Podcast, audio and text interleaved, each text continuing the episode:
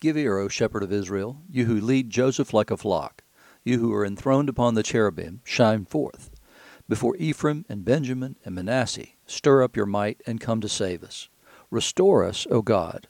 Let your face shine that we may be saved. O Lord God of hosts, how long will you be angry with your people's prayers? You have fed them with the bread of tears, and given them tears to drink in full measure. You make us an object of contention for our neighbors, and our enemies laugh among themselves. Restore us, O God of hosts. Let your face shine, that we may be saved. Those are the first seven verses of Psalm 80, which is the psalm appointed for today, Monday, February the 7th, 2022. You're listening to Faith Seeking Understanding, and I'm your host, John Green. Thanks for being along. I appreciate it. Uh, we're looking today at the uh, prophetic words of Isaiah in the 58th chapter of his uh, of the book with his name. The first 12 verses were also in Galatians still, uh, the sixth chapter, the verses 11 to 18, and then in Mark's Gospel, chapter 9, verses 30 to 41. so, uh, first, the, the, Lord's bringing his complaint here against his people, and, and he's explaining to them in, in pretty good detail in this passage in Isaiah exactly what his complaint is. Um, and it's a hypocrisy. It would, if probably is the word that I would fit over the top of everything, that they're doing things without uh, without heart.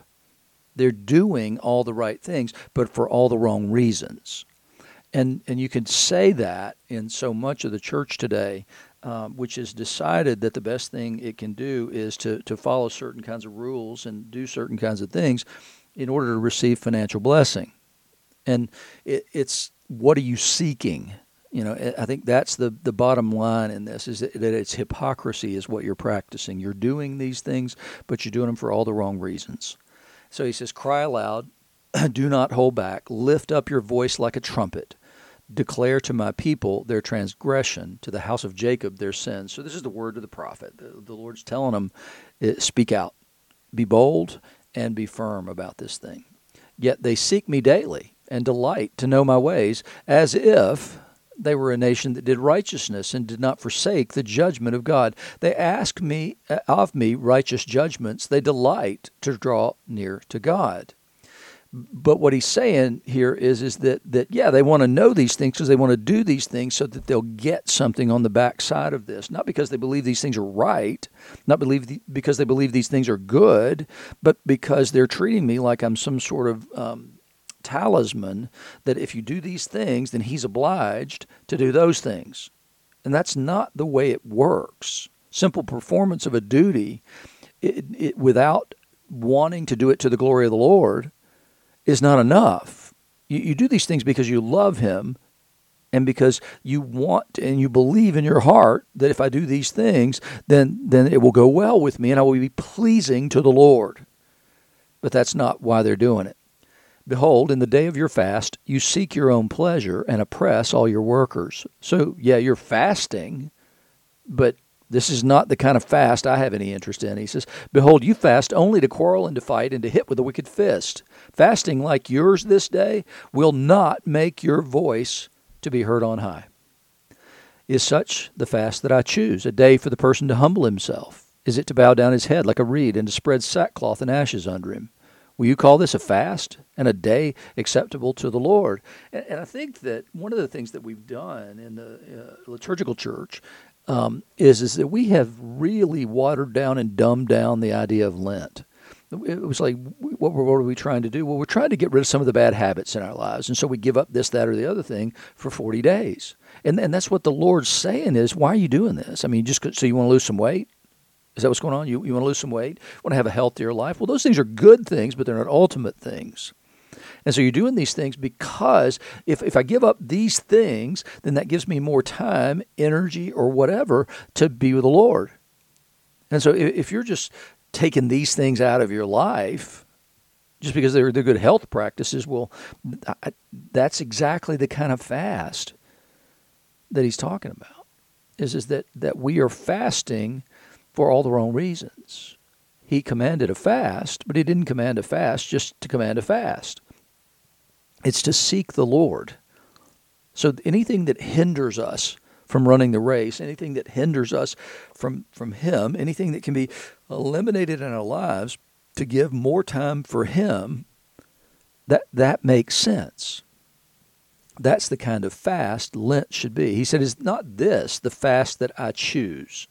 To loose the bonds of wickedness, to undo the straps of the yoke, to let the oppressed go free, and to break every yoke. So what he's saying is, is that you're actually enslaving people. You're oppressing your workers. And so I, I worked for a time for Amazon, right? So uh, after the George Floyd thing, Jeff Bezos sent out a memo to literally every single employee of Amazon. And what it said was was that I, I, I know that this is a trying time and a troubling time and a confusing time, and so what we want to do is we want everybody to cancel their meetings that they have scheduled for what I've forgotten what day it was, but it was some day for a three hour period. We want you to cancel all your meetings so that you can reflect on racism in America. Well, why he sent that to every single employee at Amazon, I have no earthly idea because it didn't apply to the most lowest paid people in the organization. It only applied to those people who worked in corporate offices somewhere. The people who answer the phones, who do all the customer service and all that kind of stuff, the, the people whose children would have been most at risk over the long term. If uh, so, the, for, for my black colleagues, the, those women, for instance, because most of the people I'm talking about were women, that they, their children, because they, they tended to be single moms, would have been the ones who were at risk from the police brutality thing that was being talked about. So they, those lowest paid members of the staff, were not given three hours to reflect on anything. They were to continue working. And so Jeff Bezos essentially proclaimed a fast, but not for the people who weren't paid well. Those people, well, they had to work. They didn't have the option of three hours of paid time to reflect. It was the most ridiculous thing in the world, except it wasn't because that was the kind of thing that happened again and again and again. It, it was it only was lip service paid to something and it only benefited those people who were already making a lot of money. so he says, Is it not the fast that I choose to share your bread with the hungry and bring the homeless poor into your house? When you see the naked, to cover him and not to hide yourself from your own flesh, which is exactly what John's saying. You can't love, he says in, in 1 John, he says you can't love just in word. No, love is extending yourself on behalf of another. It might mean giving something up, but it's so that it benefits someone else. Then shall your light break forth like the dawn, if you keep the fast that I choose. And your healing shall spring up speedily. Your righteousness shall go before you. The glory of the Lord will be your rear guard. I mean, who doesn't want those things, right? I mean, th- those are the things he says th- that your goal should be these things it should be so that your light will break forth like the dawn. Your healing shall speed up, bring up speedily. Your righteousness will go before you, and the glory of the Lord will be your rear guard. In other words, nobody will sneak up behind you because you'll be, you'll be you'll have the protection of God. Then you shall call, and the Lord will answer. You shall cry, and He will say, "Here I am." If you take away the yoke from your midst, the pointing of the finger and speaking wickedness, if you pour out yourself for the hungry and satisfy the desire of the afflicted, then shall your light rise in the darkness and your gloom be as the noonday. Jesus said many of these same things. He said these things to the Pharisees. You tie up burdens on people that you're not willing to bear yourself. And then he'll say, My burden is easy, my yoke is light. And the Lord will guide you continually and satisfy your desire in scorched places and make your bones strong. And you shall be like a watered garden, like a spring of water whose waters do not fail. And your ancient ruins shall be rebuilt. You shall raise up the foundations of many generations. You shall be called the repairer of the breach, the restorer of streets to dwell in. Just as Nehemiah and Ezra did because they were seeking the glory of the Lord. They were seeking to make him known. They were seeking to become like him that kingdom of priests, the holy nation that he desires for himself. And so that was the call that he was making through Isaiah, and it was very pointed and very clear about what they were doing. So, yeah, you're calling a fast, but you're not fasting from the things you desire. You're, you're still engaged in commerce and the oppression of your workers. And, and, Jesus would say the same kinds of things. And, and Jeremiah said the same kinds of things. That's the reason you don't keep the Sabbaths, because, well, you'd prefer not to give up that income that you could have had then. Well, the reality is God meant that. And, and that's the reason he says you're going away for the next 70 years because you haven't given the land its rest during that period of time. So we oppress the land, we oppress our people, and, and that's God's complaint. He says, if you do this right, you'll enjoy all the covenant blessings. So it's not just a matter of performing an obligation or a duty. No, it's doing it with the right intention and the right heart. It's understanding at a deeper level what that commandment is actually getting at. And that's what Jesus does in the Beatitudes. Here in the gospel lesson today, Jesus leaves and he goes on through Galilee and he didn't want anyone to know because he was teaching his disciples. Remember, they'd been at Caesarea Philippi, and then they'd had the transfiguration, and now here we are going through Galilee. And Jesus is teaching, again, the same thing. The Son of Man is going to be delivered into the hands of men, and they'll kill him. And when he is killed, after three days, he'll rise. See, this next sentence is the most bizarre thing in the world. But they didn't understand the saying, and they were afraid to ask him. Well, what in the world is difficult to understand about that. I mean, they, they would interpret a metaphor sometimes, like they did with the whole leaven of the Pharisees and, this, uh, and Herod in, in yesterday's lesson. They'll interpret that, or not yesterday, but Saturday's lesson. They'll interpret that as somehow we forgot to bring bread. And here, he's speaking very plainly. Here's what's going to happen but they didn't understand the saying and were afraid to ask him. And these guys all believed in the resurrection. They didn't believe, however, from Scripture, they didn't believe in a dying, rising Messiah. And so they're confused because they don't understand this, even though it couldn't be any clearer, but they can't make it fit with what they already, quote, know. You know, and it's not the it, it, goes back to the old Mark Twain thing about it, it's it's not the problem in what they know, but it's what they know that isn't so. And there's so much of that that we misread because we read with blinders on. We read with certain kinds of glasses. I've probably used this before, but in the book, The Wizard of Oz, when they go to the to the Oz, it, it's everything in the movie, everything is green in Oz, right? Except for the horse of a different color. But the everything there is green. That's not the way it is in the book. In the book, everything is not green. People prefer it that way. So what Oz had done was create a whole bunch of green glasses slash goggles that had to be put on and locked with a key, so that you saw green. And sometimes we need to take off the glasses with which we read Scripture in order that we can see the truth that the scriptures are actually communicating without our goggles on that cause us to read things in, in different ways. And we're all guilty of it. Um, it there are things that we just miss because, well, we're, we're not looking for them.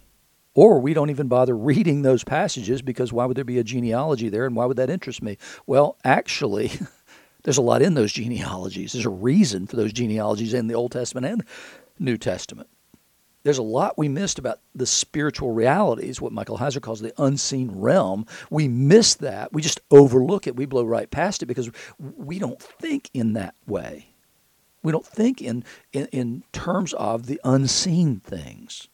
We don't think in spiritual ways. We don't think like God thinks. We don't see what God sees. We, we can be like Elisha's servant in Dothan, who only sees the armies that surround him. And then Elisha prays for him and says, Open his eyes.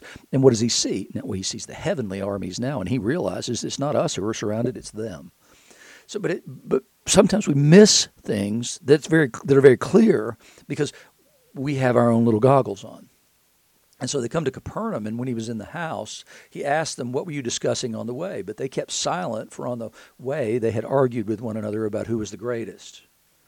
Holy moly, what is wrong? I mean, y'all can't understand simple things that Jesus says, and you, you want to know which one of y'all is the greatest? It's like being the tw- tallest dwarf, right? So, and he sat down and called the twelve, and he said to them, If anyone would be first, he must be last of all and servant of all. And Jesus knows that they don't get it here either. He took a child and put him in the midst of them, and taking him in his arms, he said to them, Whoever receives one such child in my name receives me, and whoever receives me receives me, not me, but him who sent me. And so it's the least of these kind of a thing. You know, it's not necessarily just a child, but the child would have been considered sort of the least important part of society at that point. So this is the way this works. But he knows they don't get it because at the uh, Last Supper, what does he do? Well, he strips to the waist and, and washes their feet so that they can see exactly what it looks like. He can't just give them words because they'll, they'll reinterpret the words and make it some sort of a spiritual principle. And Jesus says, no, it's a real principle. It's, it's real. You need to do these things. John said to him, Teacher, we saw someone casting out demons in your name, and we tried to stop him because he was not following us. Jesus said, Hey, don't stop him, for no one who does a mighty work in my name will be able soon afterwards to speak evil of me. Now, this is the opposite of the seven sons of Sceva who, who found out, oh, you get routed if you don't actually know Jesus. That, that, that just invoking his name is not enough. If you're not covered in his blood and given the power of his spirit, then you have no power to speak to those demons. But here he says, no, don't don't do that because if you if you, they actually do something in my name, they can't say bad things about me later. For the one who's not against us is for us. For truly I say to you, whoever gives you a cup of water to drink because you belong to Christ will by no means lose his reward. It's a powerful statement that that we need to be, um, I think, more aware of that that we yeah there is opposition, but let's deal with the real opposition, not with not with those people who are who are not actively opposing us. You know, and that there are some people who will do things because they believe, you know, there's power in the name of Jesus, and, and those people get a reward for that. In the epistle today, he Paul decides he's going to write the end of this epistle himself with his own hand. He usually uses a scribe, an amanuensis, who, who he would dictate to, and then they would write what Paul told him to write. Um, he says, See with what large letters I'm writing to you with my own hand. It's those who want to make a good showing in the flesh who would force you to be circumcised, and only in order that they may not be persecuted for the cross of Christ. And so they said, Look, they just want to avoid um, the, the Jewish community coming after him and criticizing him. That's the reason they want you to be circumcised. It takes all the pressure off of them. It doesn't mean anything other than, than you succeeded in converting somebody to something that's not going to save you. But for the sake of appearances and, and to avoid persecution, that's what they want, really. He said, For even those who are circumcised do not themselves keep the law, but they desire to have you circumcised that they may boast in your flesh. In other words, it looks like I've made a convert, and if you're Jewish, then you're, you're accepting it as a convert to Judaism. But far be it from me to boast except in the cross of our Lord Jesus Christ, by which the world has been crucified to me and I to the world. He says, Look, I'm not going to boast in any of this stuff. I'm going to just boast in Christ. And, you know, and that's the beauty of the song, In Christ Alone, My Hope is Found. It's it's this uh, no here by the in the cross of Christ I'll stand you know it's, it's that's where I'm going to be that's all that matters to me, Paul says. I'm not going to boast in you. I'm not going to boast in anything. I'm going to boast simply in the cross of Christ. For neither circumcision counts for anything nor uncircumcision, but a new creation. Is there a new human being here in this place? That's all that really matters. Have you been made new by the blood of Christ and the Spirit of God? And as for all who walk by this rule, peace and mercy be upon them and upon the Israel of God. From now on, let no one cause me trouble, for I, I bear on my body the marks of Jesus. And the question then becomes is, is he claiming that he had the stigmata? You know, the, the marks in the flesh, in his hands and his feet and his side, that Jesus suffered on the cross? Or is he just saying, this is I've, I've taken on that crucifixion. I, have been crucified with Christ. It's no longer I who live, but Christ who lives in me. Is he speaking spiritually? Is he speaking physically? I have no earthly idea.